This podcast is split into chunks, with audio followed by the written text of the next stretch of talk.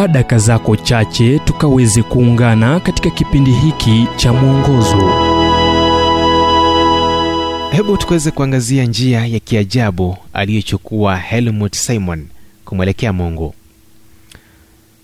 Tukiangalia kitabu cha luka mtakatifu mlango wa 18 mstari wa 18 kinasema kwamba tena mtu mkubwa alimuuliza akisema mwalimu mwema nifanye nini ili nipate kuurithi uzima wa milele wakati wengi wetu tukidhani kuwa mungu yuko mbali asiyeonekana na ambaye hana nia ukweli ni kuwa anatufuatilia bila kulegea. Tunamkimbia hadi tunapochoka tunaanguka kwa magoti mbele zake na kumtambua kuwa ndiye tuliyekuwa tukimtafuta ila hatukujua. Tilia maanani njia ya kiajabu ambayo helmut simon alichukua katika kumtafuta mungu.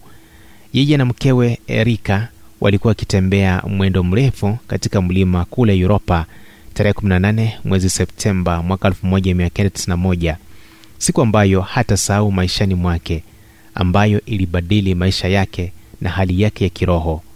Kwa kupita kwenye kilima cha barafu helmut aliona kitu kilichokuwa kimefunikwa na barafu ambayo ilikuwa imeyeyuka.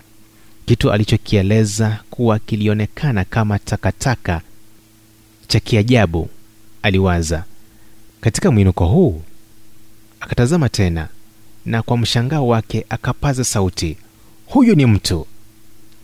Reinhold mesner muitaliano aliyejulikana sana kwa kukwea milima alichunguza eneo hilo na mtu ambaye alikaa eneo hilo kwa zaidi ya miaka alfu tano alitambuliwa kuwa aliyehifadhiwa baada ya kuondolewa viungo vyake vya ndani ya mwili.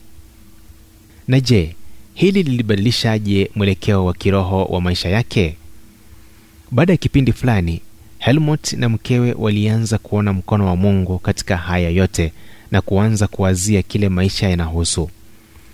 Alianza kuhudhuria darasa la bibilia na kuuliza maswali.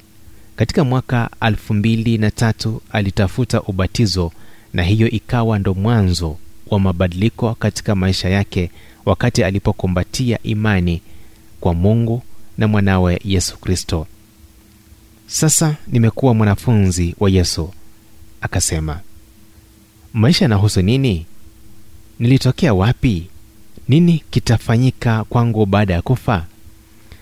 Majibu kwa maswali haya ni yale ambayo yanawakabili watu sasa na maswali haya hutuelekeza kwa mungu aliyetuumba na neno lake ambalo pekee hutupa majibu inafurahisha jinsi mungu anatufuatilia wakati hatujui. Ujumbe huu umetafsiriwa kutoka kitabu kwa jina strength for today and bright hope for tomorrow kilichoandikwa naye dr harold sala wa guidelines international na kuletwa kwako nami emmanuel oyasi. Na iwapo ujumbe huu umekuwa wa baraka kwako tafadhali tujulishe kupitia nambari 722 kumbuka ni 722 331 412